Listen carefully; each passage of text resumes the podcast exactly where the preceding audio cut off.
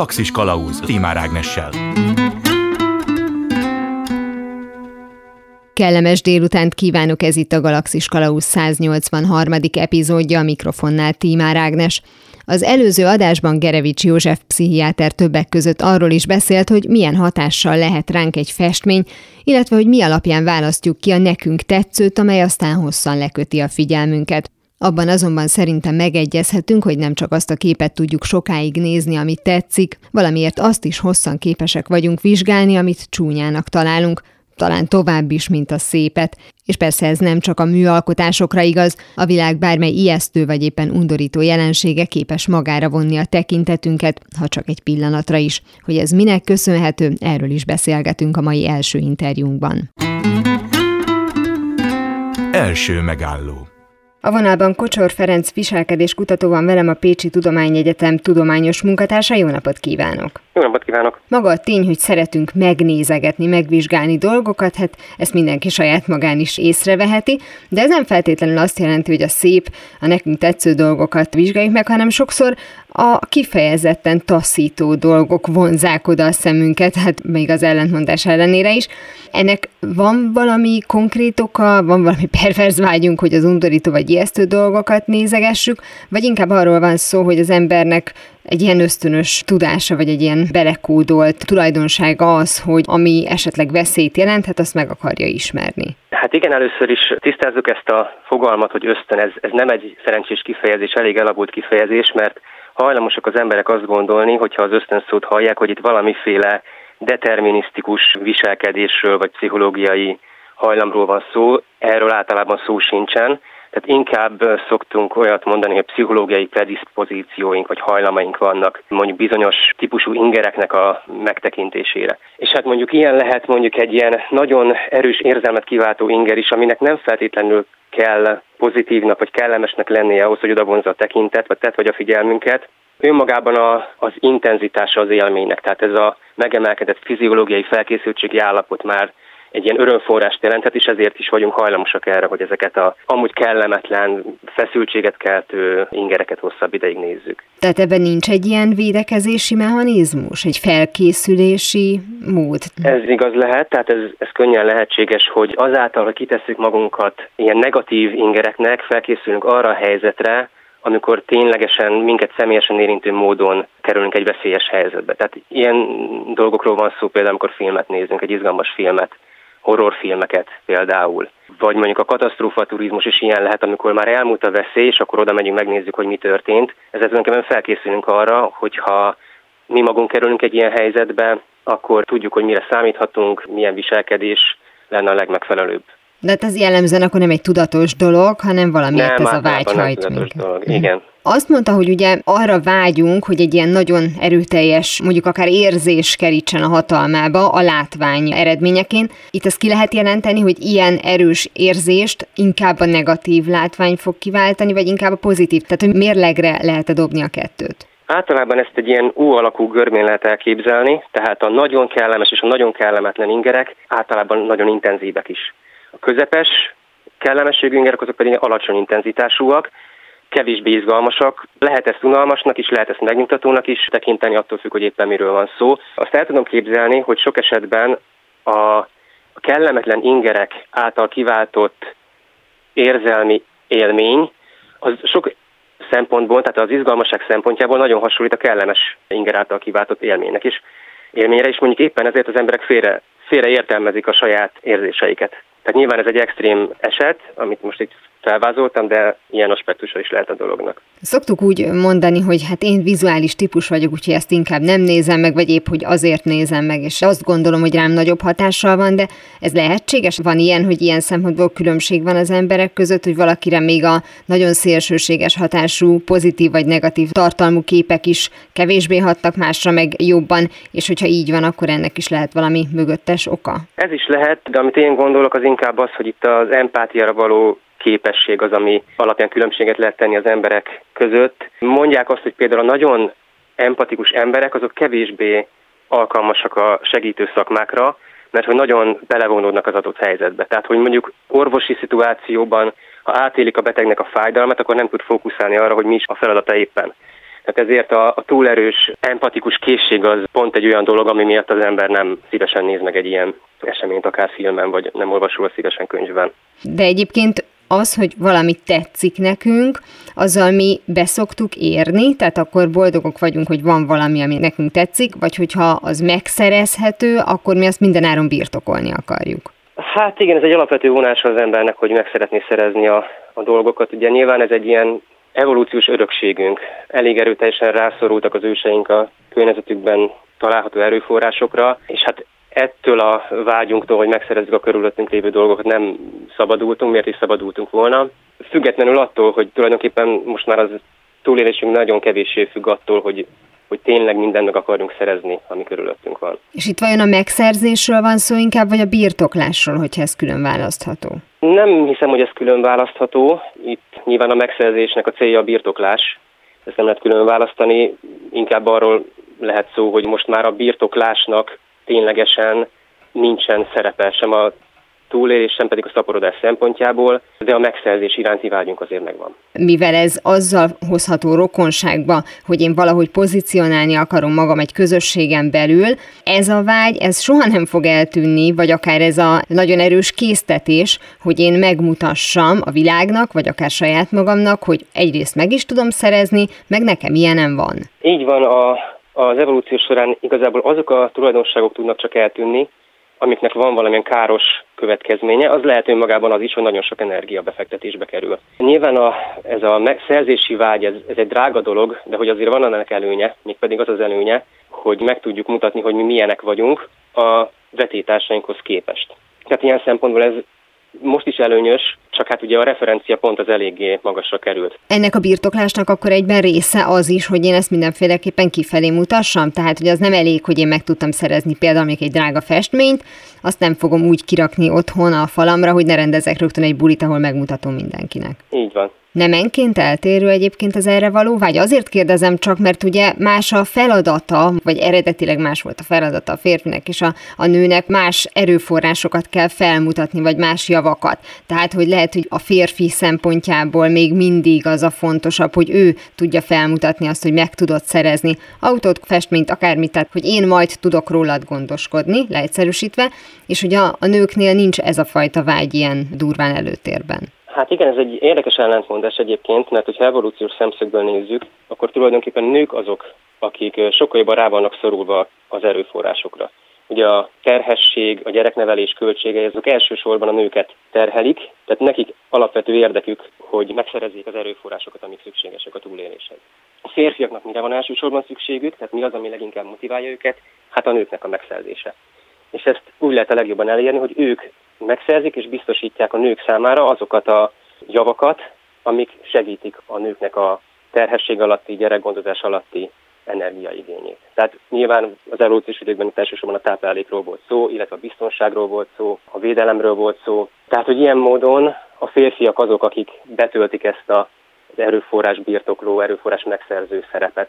Nyugati társadalmakban azért nyilván nem ennyire éles a helyzet, tehát főleg azokban a kultúrákban, ahol legalább papíron egyenjogúság van a nők és a férfiak között, és mondjuk a munkaerőpiaci hozzáférés az a nők számára is biztosított. Tehát itt már elsimulnak ezek az alapvető különbségek, de nyilvánvalóan ezek az alapvető hajlamok még mindig a férfiakra jellemzőek, vagy a férfiaknál mutatható ki nagyobb mértékben. Visszakanyarodva egy kicsit a birtoklásra, ha mondjuk nem tudom, egy aukciós helyzetet elképzelünk, akkor nagyobb eséllyel fogjuk azt mondani, hogy a licitálók között több a férfi, mert hogy az ott megjelenő versengésnek a vágya is akkor inkább ehhez a nemhez köthető, ha már mindenáron elkezdtem általánosítani, amiért elnézést kérek. Igen, de ennek azért mélyebbek az okai, vagyis hát messzebbre vezet, tehát hogy nyilván az aukción is több lesz a férfi, de azért lesz ott több a férfi, és fognak jobban licitálni, mert eleve ők jutottak olyan helyzetbe, hogy rendelkeznek azokkal az erőforrásokkal, amiket el tudnak költeni egy aukción. Tehát ilyen szempontból mondjuk, ha megnézzük a politikát például, ott is azt látjuk, hogy a férfiak felül reprezentáltak. És ez nem feltétlenül a képességek miatt van. És elsősorban nem a képességek miatt van, hanem a hajlamok miatt. Tehát a versengő szituációkat a férfiak sokkal jobban szeretik. Pontosabban fogalmazva, ezeket a típusú versengő helyzeteket, amik nem mondjuk a politikára jellemző. A nők egészen más típusú versengésben találják meg a helyüket. A kutatások azt mutatják, hogy ezekben a finomabb vetélkedésekben jobbak a nők. férfiakra inkább ez a direkt szemtől szembeni, akár fizikai tetlegességig jutó konfliktusok a jellemzőek. Tehát a birtoklási vágy azért mind a két nemnél megjelenik, csak legfeljebb más okokért és más módon. Így van. Nagyon szépen köszönöm Kocsor Ferenc viselkedéskutatónak, a Pécsi Tudományegyetem tudományos munkatársának, hogy mindezeket elmondta. Nagyon szívesen. Tedd vagy ne tedd, de ne próbáld. És ha már szóba került az aukció, mint a pozícióharc terepe, éppen egy hete kelt el rekordáron és rekordgyorsasággal Andy Warhol jól ismert Marilyn Monroe-t ábrázoló festménye. $195 millió fizettek az 1964-ben született képért, és mindössze 4 perc kellett ahhoz, hogy elérjék ezt az összeget, majd koppanjon a kalapács, és kikiáltsa a kikiáltó, hogy eladva. Ez jelenleg a legmagasabb ár, amelyért elkelt egy 20. századi műalkotás. A Christie szerint az egész összeget egy alapítvány kapja, amely egészségügyi és oktatási programokkal segíti a gyermekeket szerte a világon.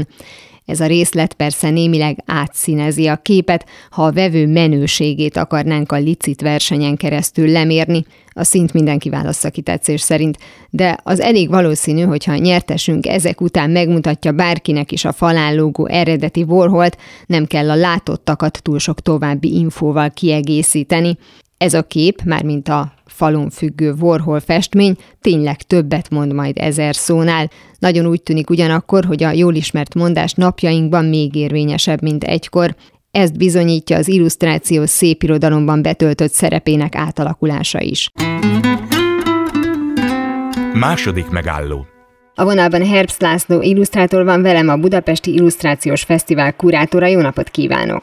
Jó napot kívánok! Gyerekkoromban volt, hogy olyan szépirodalmi kötetek kerültek a kezembe, amelyek nem gyerekirodalomnak számítottak, ennek ellenére volt bennük illusztráció, legyen az mondjuk egy klasszikus Dickens például, és igazán nagyon tudtam mit kezdeni ezzel a történettel, hogy minek is van benne illusztráció, és itt most az ön személyes véleményére vagyok kíváncsi, hogy van olyan könyv, ami elbírja, és van, ami nem bírja el, független attól, hogy mondjuk ez nem gyerekeknek szóló kiadvány. Először is onnan kell talán kezdenünk, hogy az illusztráció alapvetően mindenkinek szól. Nyilván egy gyermekkönyvbe, egy ifjúsági könyvbe, vagy egy egészen piciknek szóló könyvbe másmilyen módon működik az illusztráció. Még egy felnőtt kötetben meg egy, természetesen egészen másképpen kell működni egy illusztrációnak. Én azt gondolom, hogy főleg a mai világban az illusztráció igenis eladhatóbbá teszi a könyveket, és valóban régen, még a mi gyerekkorunkban ez abszolút működő dolog volt, és felnőtt kötetekben is volt illusztráció.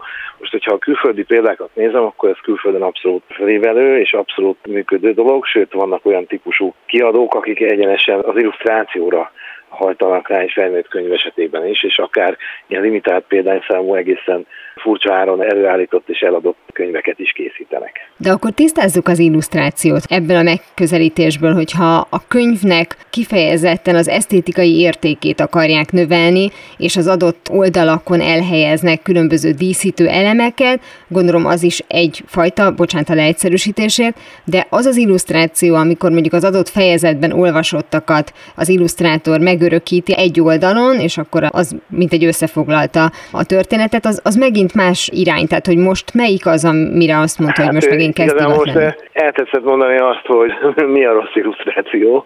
A rossz? Tehát az, amikor lerajzolnak egy jelenetet?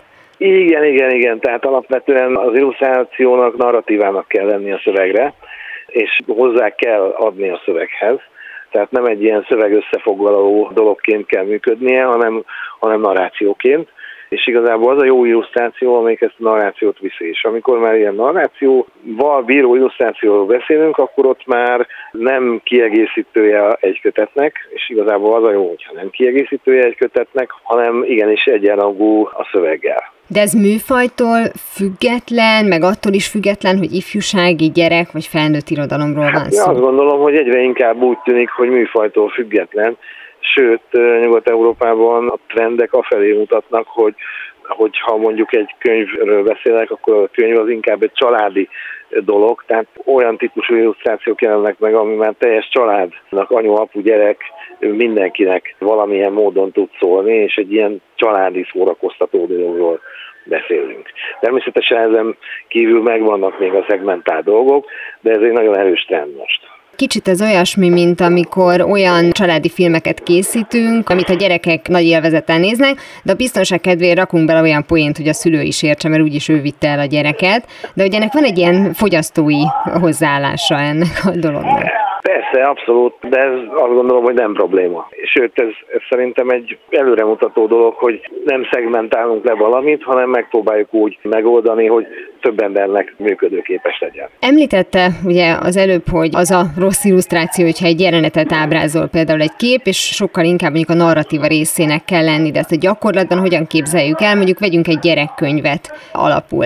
Tehát ebben az esetben főleg ugye, hogyha viszonylag kicsi gyerekekhez szól, akit az érdekel, hogy milyen szép az a kiadvány, mert amúgy az anyukája vagy az apukája olvassa fel úgyis a mesét.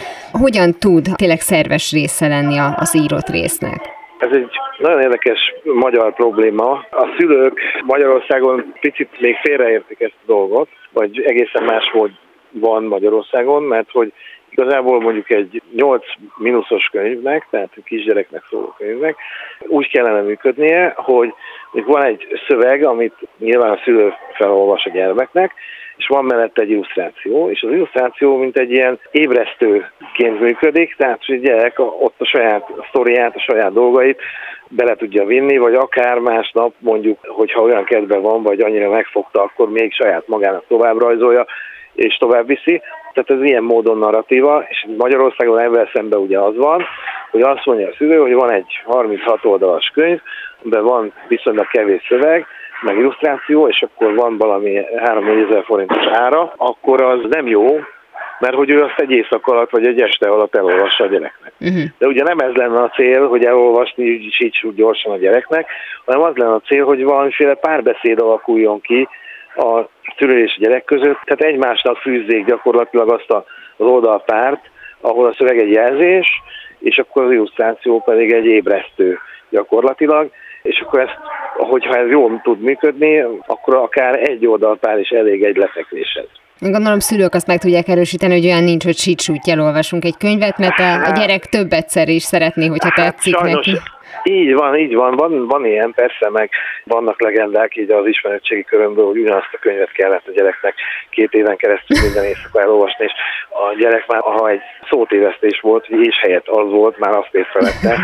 Tehát, hogy ilyenek persze voltak, abszolút, de hogy nálunk valahogy a metódus még egy picit más, mint ahogyan kellene ezzel foglalkozni. Mondta, hogy ugye divat az, hogy azért az illusztrációnak egyre nagyobb szerepe van az ifjúsági vagy a felnőtt irodalomban is, és korábban mondta nekem egy szerkesztő, hogy azért is szeretnek kisgyerekeknek, kiskamaszoknak igazi könyvformátumú könyvet kiadni, akár keménykötéssel, még akkor is, hogyha a tényleges tartalma az csak 15 oldalnyi, akkor inkább legyen nagybetűs, hogy ő úgy érezze, hogy ő könyvet olvas, tehát egy kicsit egyrészt magához az olvasáshoz hozza meg a kedvet, másrészt komolyabban vehető a dolog, és ezzel ellentétben érzem én azt, hogy az a már nem kis kamasz, hanem kamasz, aki kap egy könyvet, és ő olvasni akar, az lehet, hogy azt gondolja, hogy jó, hát én már kinőttem abból, hogy most itt rajzolgassanak bele, hogy ez egy átívelendő probléma?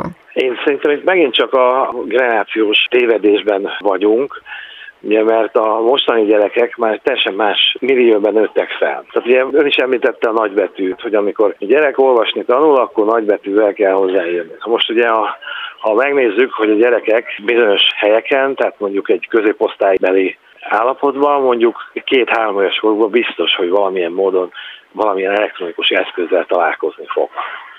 És akkor ezek az elektronikus eszközök és ezeknek az ismerete gyakorlatilag kisiskolás korra már, legalábbis az én fiamnál kisiskolás korra már abszolút magától érthetődő volt.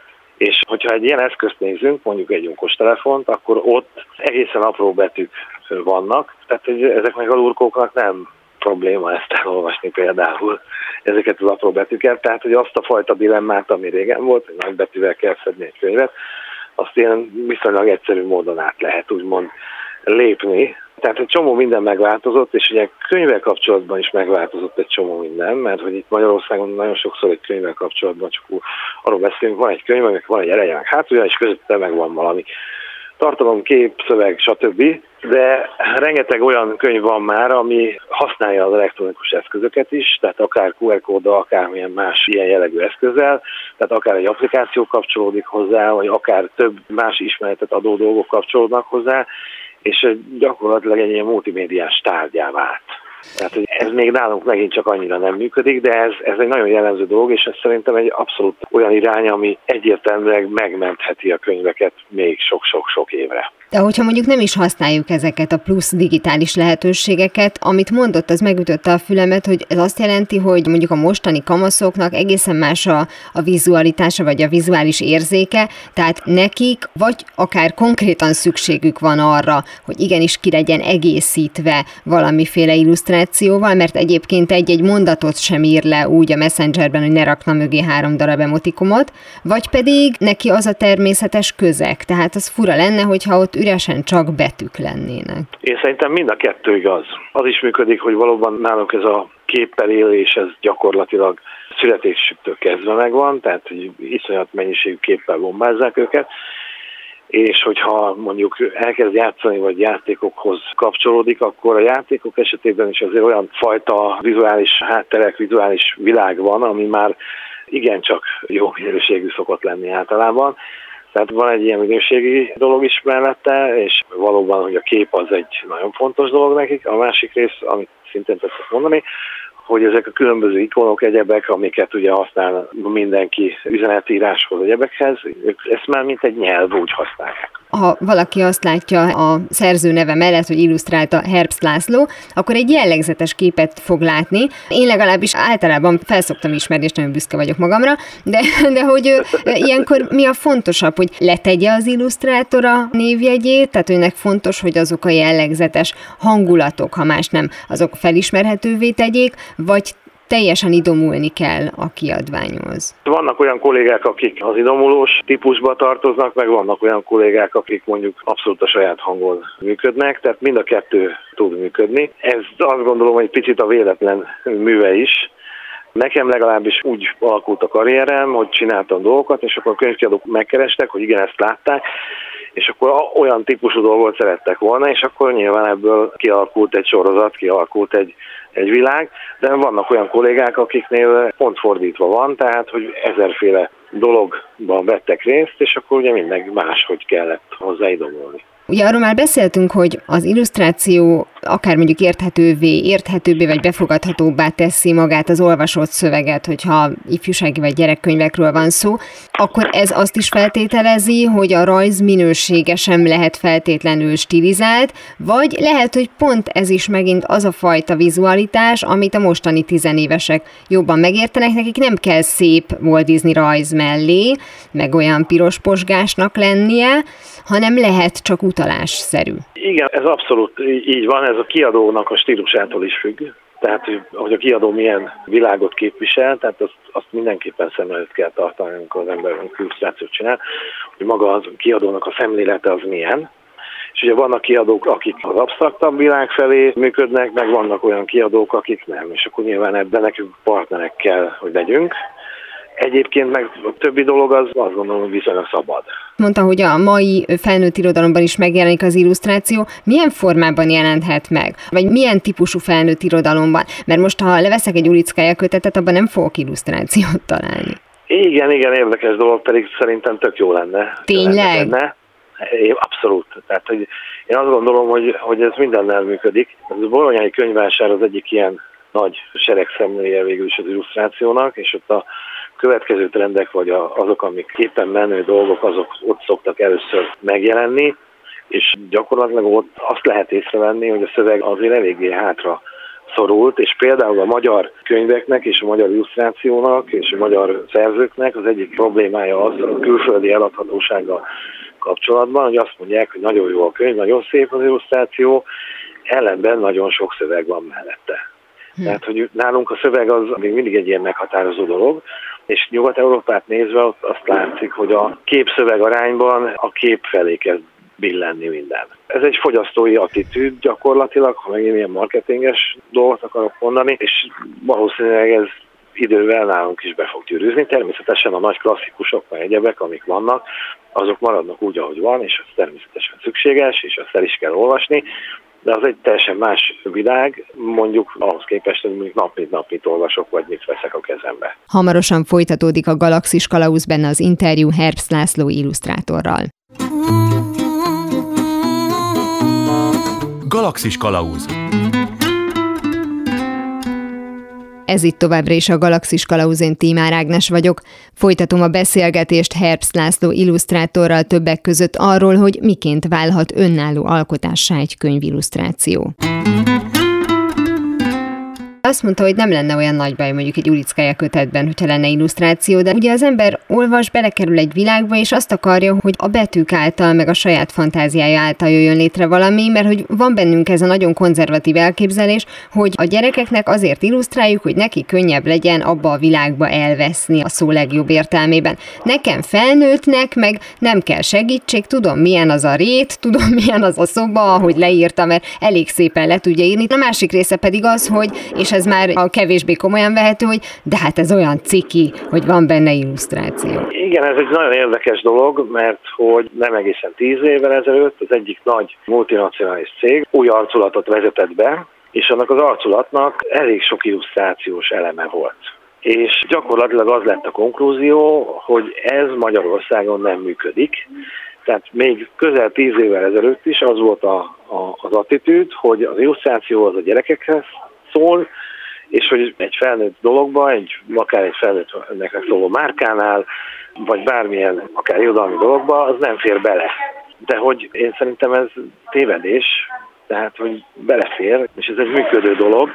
És az irodalmi vonatkozása meg, hogyha mondjuk egy Jókait nézünk a 19. században, akkor Jókai 30-40 oldalakon keresztül ecsetelte azt, hogy milyen tájon vagyunk, hogy néz ki minden, egyebek. De ma már ez annyira nem működik, mert van film, van fotó, van mindenféle olyan eszköz, amivel ezt meg lehet örökíteni, és gyakorlatilag egy képben, vagy egy snitben el lehet mondani azt, amit mondjuk Jókai 30-40 oldalon keresztül elmondott. Tehát, hogy megváltozott a viszonyunk ehhez a dologhoz, mint ahogy ugye a művészethez való viszony is megváltozott a fotográfia által, mert ugye addig mondjuk egy festőművésznek megélhetést nyújtotta az, hogy portrékat festett. De onnantól kezdve, hogy le lehet fotózni az illetőket, sőt bárkit le lehet fotózni, onnantól kezdve az már nem nyerő. És ha visszaemlékszünk a 20. század elejé izmusokra és képzőművészeti forradalomra, lehet ezt mondani, akkor ott azért eléggé megváltoztak a dolgok, és megváltozott a képhez való viszony is.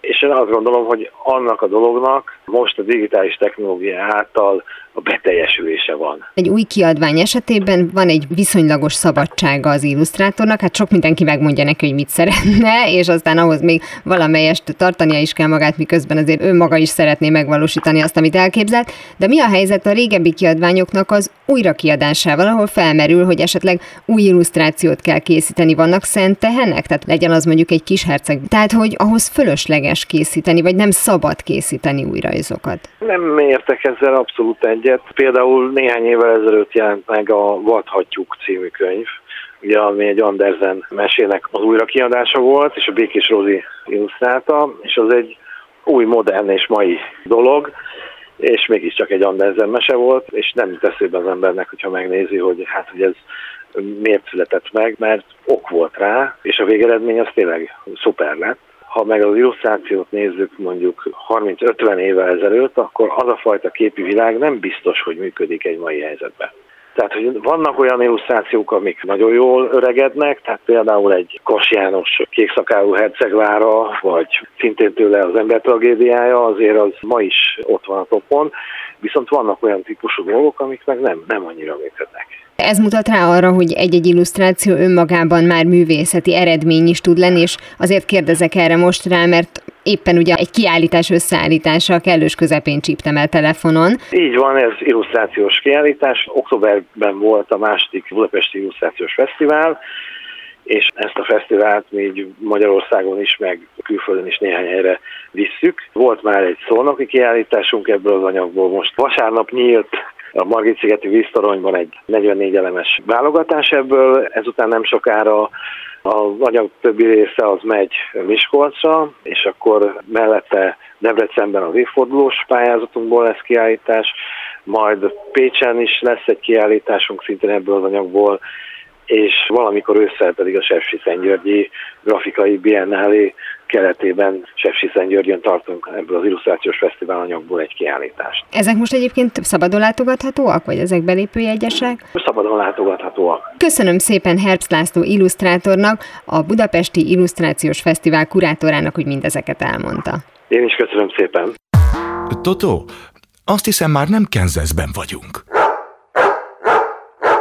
Az illusztráció ma ismert változata a 19. század közepén alakult ki, de ha úgy vesszük, a középkori kódexeket is festett motívumokkal díszítették. Persze az akkori úgynevezett illuminációknak egészen más volt a célja.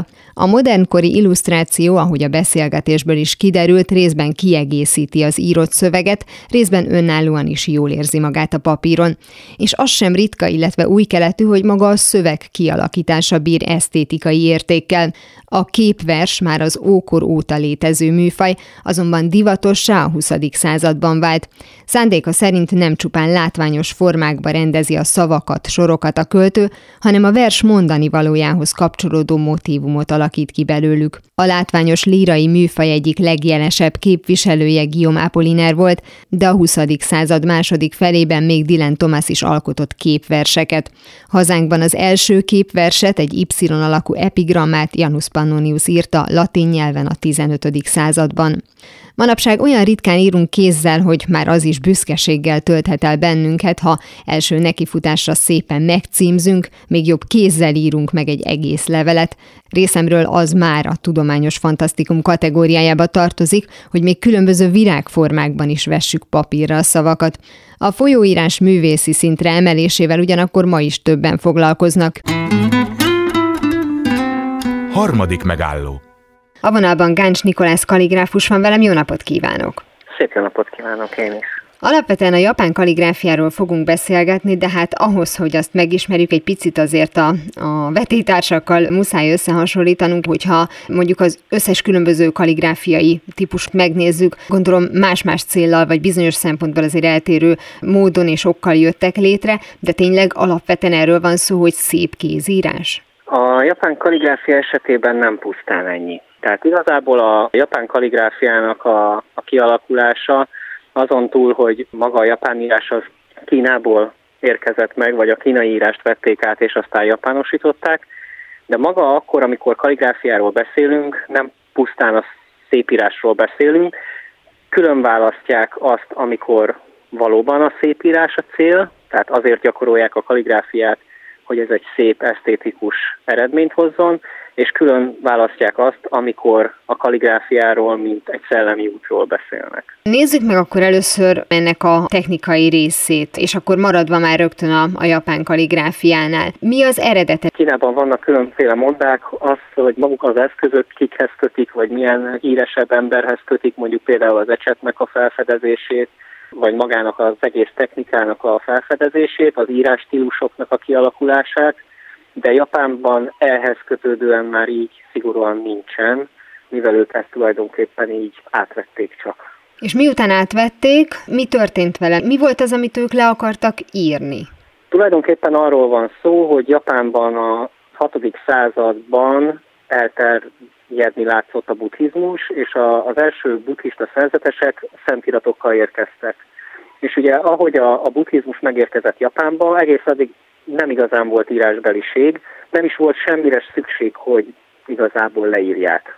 Onnantól kezdve viszont, hogy a buddhizmus teret kívánt magának a kultúrában, úgy tűnt, hogy azok az eredetmondák, az eredeti japán vallás is fontos lenne, hogy körvonalazza saját magát, és az első szövegeket lejegyezték, amelyek többnyire a japán mondavilágról szólnak, ugye az aktuális ilyen történelmi helyzetekről, vagy visszamenőleg a történelemről. Ahogy arról lehet ugye több helyen is olvasni, ez egy nagyon hosszú tanulási folyamat, hogy valaki elsajátítsa ezt a művészeti ágat. Gondolom az első perctől kezdve, ahogy egyébként a japán kultúrára jellemző a nagy precizitásra való törekvés itt is megjelent, tehát hogy nem csak úgy elkezdtek firkálgatni elnézést a kifejezésért, hanem rögtön kitalálták ennek a pontos mechanizmusát.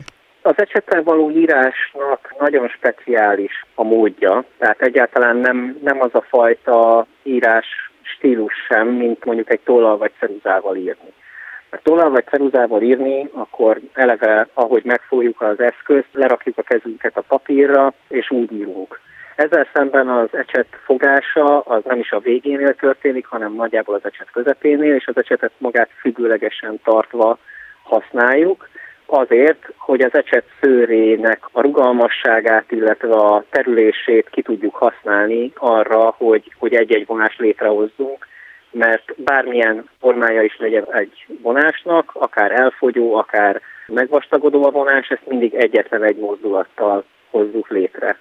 Így ennek az elsajátítása valóban elég hosszú időt vesz igénybe, hosszabb időt, mint leírni mondjuk ugyanazokat az írásjegyeket simán tollal vagy ceruzával. Igazából az ecsettel való írásból alakult ki a nyomtatott írás, és a nyomtatásból alakult ki tulajdonképpen a tollal vagy a ceruzával való írás. Ennek az írásnak akkor az is a célja, mármint a japán kaligráfiában, hogy maga a kész szövegrész, vagy akár egy-egy szó önmagában is egy látványos jelenség legyen? Igen. A kaligráfia mai művelése az abszolút esztétikai kérdés. Az írásnak az a fajta módja mindig is esztétikai kérdés volt, ahogy egy szöveg leírva van. Tehát Japánban volt egy mondás a régi időkben, hogy egy szöveget minden alkalommal úgy írjunk le, hogy nem tudhatjuk, hogy az később nem kerül el valakinek a falára, ami azt is jelenti, hogy valaki mondjuk nem egy listát írt le pusztán, vagy egy valamilyen adatot rögzített, de egyébként még az adatrögzítésekor is az írásnak a formai megjelenésére mindig odafigyelt, hogy ügyelt rá. Az ecsetről már beszéltünk, ez többféle lehet? Méretileg különböznek, a kaligráfia méretéhez igazítjuk az ecset méretének a megválasztását is, de a szőr hosszúsága is különböző lehet, és attól függően, hogy milyen hosszú egy szőr, attól függ, hogy milyen lesz a dinamikája, a rugalmassága, a mozgékonysága a papíron, és ez más és másfajta esztétikai eredményt fog létrehozni. Így tulajdonképpen azt mondhatjuk, hogy jó sokféle ecset van, és attól függően, hogy milyen szöveget írunk le, mekkora méretben, választjuk meg a hozzá illő ecsetet is. Abban is van különbség, hogy mondjuk milyen állatszőrét használják? Van különbség az állatszőr használatban is.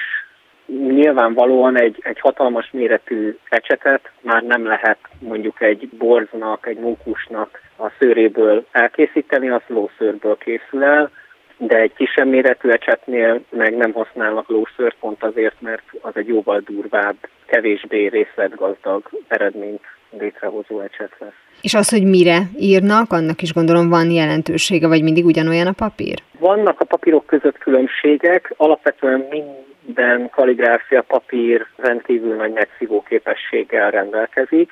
Vannak tradicionális méretek, amikre a kaligráfiák készülnek, de ettől függetlenül is a mai napig merített papír ez a papír, és onnan is lehet könnyen megismerni, hogy melyik oldalára írunk, hogy az egyik oldala az teljesen sima, amelyikre írunk, és a másik oldalának van egy kis textúrája, és az, ami ugye a merítéskor alul volt. A japán kaligráfiának az a művészi része, amit ön is mondott, hogy kikerülhet valakinek a falára, ez most tulajdonképpen megmaradt a folklór per művészet kategóriában, vagy annál gyakoriban használata, és reagálnia kell a modern világra olyan értelemben, hogy hát mondjuk az, hogy milyen állatszőrt használ, hogy milyen papírt használ, az mondjuk felvethet állatvédelmi, vagy környezetvédelmi aggályokat is akár, vagy azért ez már így idomult a modern korhoz. Nagyban idomul ez a modern korhoz. Egyrészt viszonylag kevesen írnak kézzel, és a kaligráfia inkább nevezném a művészet terének már, mint a hétköznapi használatban megjelenő írásnak. Mivel egy ideig az ismereteim alapján mindenki tanul valamennyit ecsettel írni, mert a japán írás bonyolultsága miatt hamar elkezdenek, már az óvodáskorban elkezdenek tanulni, írni, olvasni a gyerekek, és aztán ezt az írást még ecsettel művelik többnyire. Nyilvánvaló, hogy az iskolában aztán a füzetekbe a jegyzetelés vagy egyebek, az nem ecsettel történik, hanem tollal, ceruzával, ahogy nálunk is, és akkor már úgymond ilyen szakkör jellegű választhatóvá válik a kaligráfia gyakorlása, és aztán ezt el lehet mélyíteni, rengeteg kaligráfia iskola van, ahova lehet csatlakozni, illetve az iskolákban nagyon-nagyon sokféle külön órák vannak, és ezek között ott van a kaligráfia gyakorlásának a lehetősége is, egészen egyetemi iskolai oktatási rendszerben is. Ön Japánban tanulta a japán kaligráfiát? Az én első kaligráfia mesteremmel én Magyarországon találkoztam, Budapesten, és én a buddhista főiskolára jártam akkoriban, és a buddhizmus kapcsán ismertem meg a japán kaligráfiát, és nagyon nagy szerencsém volt, mert éppen élt Magyarországon japán kaligráfia mester, akivel tudtam elkezdeni a gyakorlást, és volt szerencsém aztán egy kaligráfia körhöz csatlakozni, ahol szintén japán mester irányítása mellett tudtam tovább gyakorolni, és aztán, mikor Japánban jártam közel egy évig, akkor ott szintén egy japán mester mellett tudtam folytatni, vagy tovább mélyíteni a gyakorlásomat. És amit említett, hogy több ez, mint szépírás, azt hogyan képzeljük el? A japán kultúrára jellemző, hogy úgy általában véve is áthatja a buddhizmus, a saját, mondjuk úgy, hogy egy picit a minizmushoz hasonlítható sintó vallások mellett, és a buddhizmuson belül is főleg a szamurái kultúrának a megerősödésével és hatalomra kerülésével a zen buddhizmus lett az, ami a legnagyobb hatást gyakorolta a kultúrára, és ez több száz évig tartott ez a hatás, és nagyon-nagyon mély nyomot hagyott a japán kultúrában, ami tulajdonképpen a mai napig jelen van. És a zen buddhizmusra, meg úgy egyáltalán általában véve a buddhizmusra is jellemző, hogy rendkívül gyakorlatközpontú. Nyilván vannak elméleti tanításai, meg szentiratai, de a kicsúcsosodása mindig is a gyakorlásban, vagy a gyakorlatban volt a buddhizmusnak, és a szíve által a gyakorlásban van. És ugyanígy a kaligráfiában is megjelenik az, hogy mivel elsősorban az írástudók szerzetesek voltak, így amikor ők a kaligráfiát gyakorolták, azt ugyanúgy a meditáció, a zen gyakorlás részeként tették, mint ahogy bármi mást. És ez, ahogy ugye elterjedt, mondjuk úgy, hogy a világi vagy a laikus emberek között is, úgy megmaradt ennek az erőteljes zen-buddhista hatásnak a jelenléte a kaligráfia gyakorlásban. Hát akkor tulajdonképpen az, hogy valaki kaligráfiával foglalkozik, és itt nem feltétlenül arról van szó, hogy ő műalkotásokat akar készíteni, hanem gyakorolja, és része az életének, mint mondjuk a meditáció, az azt is feltételezi, hogy ez egy folyamatos tanulás, tehát azt nem lehet kijelenteni, hogy valaki megtanult japán kaligráfiákat készíteni, akkor ő most már tudja. Nincs ilyen vége. Nincs, valóban nincsen. Ahogyan egyetlen egy japán művészetnek sincs tanulás vége, úgy a japán kaligráfiának sem. Nincs az, hogy megtanultam és kész vagyok, és holnaptól már én vagyok a mester, és nincsen dolgom vele. A japán kaligráfia gyakorlása az egy másolás. Másoljuk a régi mestereket, másoljuk a mesterünknek az elkészített mintáit, és ennek a minél inkább tökéletes lemásolása tulajdonképpen a cél. Nem kell újat kitalálni, a tökéletes már kitalálták, vagy létrehozták, ezt kellene tudni megismételni, úgymond. Ez nem azt jelenti egyébként, hogy Japánban a modern kaligráfiában ne lenne rengeteg újítás, vagy ne lenne kreativitás, ne lenne olyan dolog, ami mondjuk 200 évvel ezelőtt lett volna. Tehát mindenben megvan ez a változás, ez a dinamizmus ugyanúgy. Viszont az, ami mondjuk néhány száz évvel ugyanúgy a nyugati művészetre igaz volt, hogy másolták a mestereiket a tanítványok, az akadémikus festészettanulás vagy művészettanulás nem különbözött lényegében. Inasokként kezdték a nagymesterek mellett. Tehát ugyanazt a folyamatot járták be, ahogyan Japánban is bejárják, hogy az ember elmegy egy mesterhez, és a mesternek minden egyes utasítását, mint egy szentírást követ. Csak Japánban megmaradt ennek a hagyománya, tehát nem történt meg az a fajta változás, ami mondjuk a nyugati művészetben, hogy rengeteg irányzat jött létre, főleg ugye ennek a 20. század mondjuk a legjellemzőbb szintere, mindenféle izmusok jöttek létre és művészeti irányzatok, hanem a kaligráfia, a tusfestészet, ezek a fajta művészetek, ezek megmaradtak a tradícióban, még akkor is, hogyha mondjuk témájukban esetlegesen nem kötődnek minden egyes pillanatban tradicionális témákhoz. Mert megvannak a tradicionális témák, de ettől függetlenül is vannak, amik mondjuk úgy a stílusoknak vagy a technikáknak az elsajátítása után mondjuk új témák jönnek be a művészetbe, de megmaradt az a fajta hagyománytisztelet és az a fajta hagyománynak a követése, ami kevésbé maradt meg a nyugati művészetben. Ha már a nyugati művészet szóba került, és erre mindenképpen szerettem volna kitérni, ott anélkül, hogy leegyszerűsíteném, hogy nincsen egyfajta filozófia mögötte, vagy nincs egyfajta a gyakorlásnak egy ilyen spirituális része, tulajdonképpen ott az ön által említett különböző technikák, azok az átlag nézelődő számára annyit jelentenek, hogy különböző betűtípusú szépírásokkal találkozunk? A különféle technikákra érthetjük ezt is. Alapvetően, ami a japán kaligráfiában, vagy mondjuk úgy kaligráfiában megjelenik stílus, az három írásstílus az, ami ecsettel tulajdonképpen a legjellemzőbben megjelenik, ehhez azért még hozzávehetnénk még két másfajta stílust is, de mindenki elkezdi manapság mondjuk úgy, hogy a mintaírással a gyakorlását, ami tulajdonképpen a nyomtatásban is látható forma. Ezt lehet mondjuk úgy a legkönnyebben olvasni. Ezek az írásjegyek? Igen. És ezeknek olyan a stílusa, ami mondjuk úgy, hogy bármilyen a kaligráfiában nem elmélyült, de japánul olvasni tudó ember számára tökéletesen olvasható. Mert vannak aztán azok a fajta írásstílusok, amik már mindenképpen egyfajta ismeretet feltételeznek vagy igényelnek ahhoz, hogy el tudják olvasni azok is, akik mondjuk nem gyakorolnak japán kaligráfiát. És van olyan írásstílus, amit pedig kizárólag valóban tanulással és külön elsajátítással lehet elolvasni. És akkor ezzel szemben a nyugati, pedig az általam is említett különböző betűtípusok, ami ugyanúgy olvasható mindenki számára, csak valakinek az egyik típus tetszik jobban, valakinek meg a másik. Igen, abszolút. Ez egy nagyon nagy különbség. Eleve nagy különbség az, hogy ugye nem betűírásról beszélünk, hanem képírásról, talán mondjuk fogalmazhatok így. Egy szót ugye az ember akkor is el tud olvasni, hogyha esetleg egy-két betű nem ismerős abban a formában, ahogy megjelenik számára.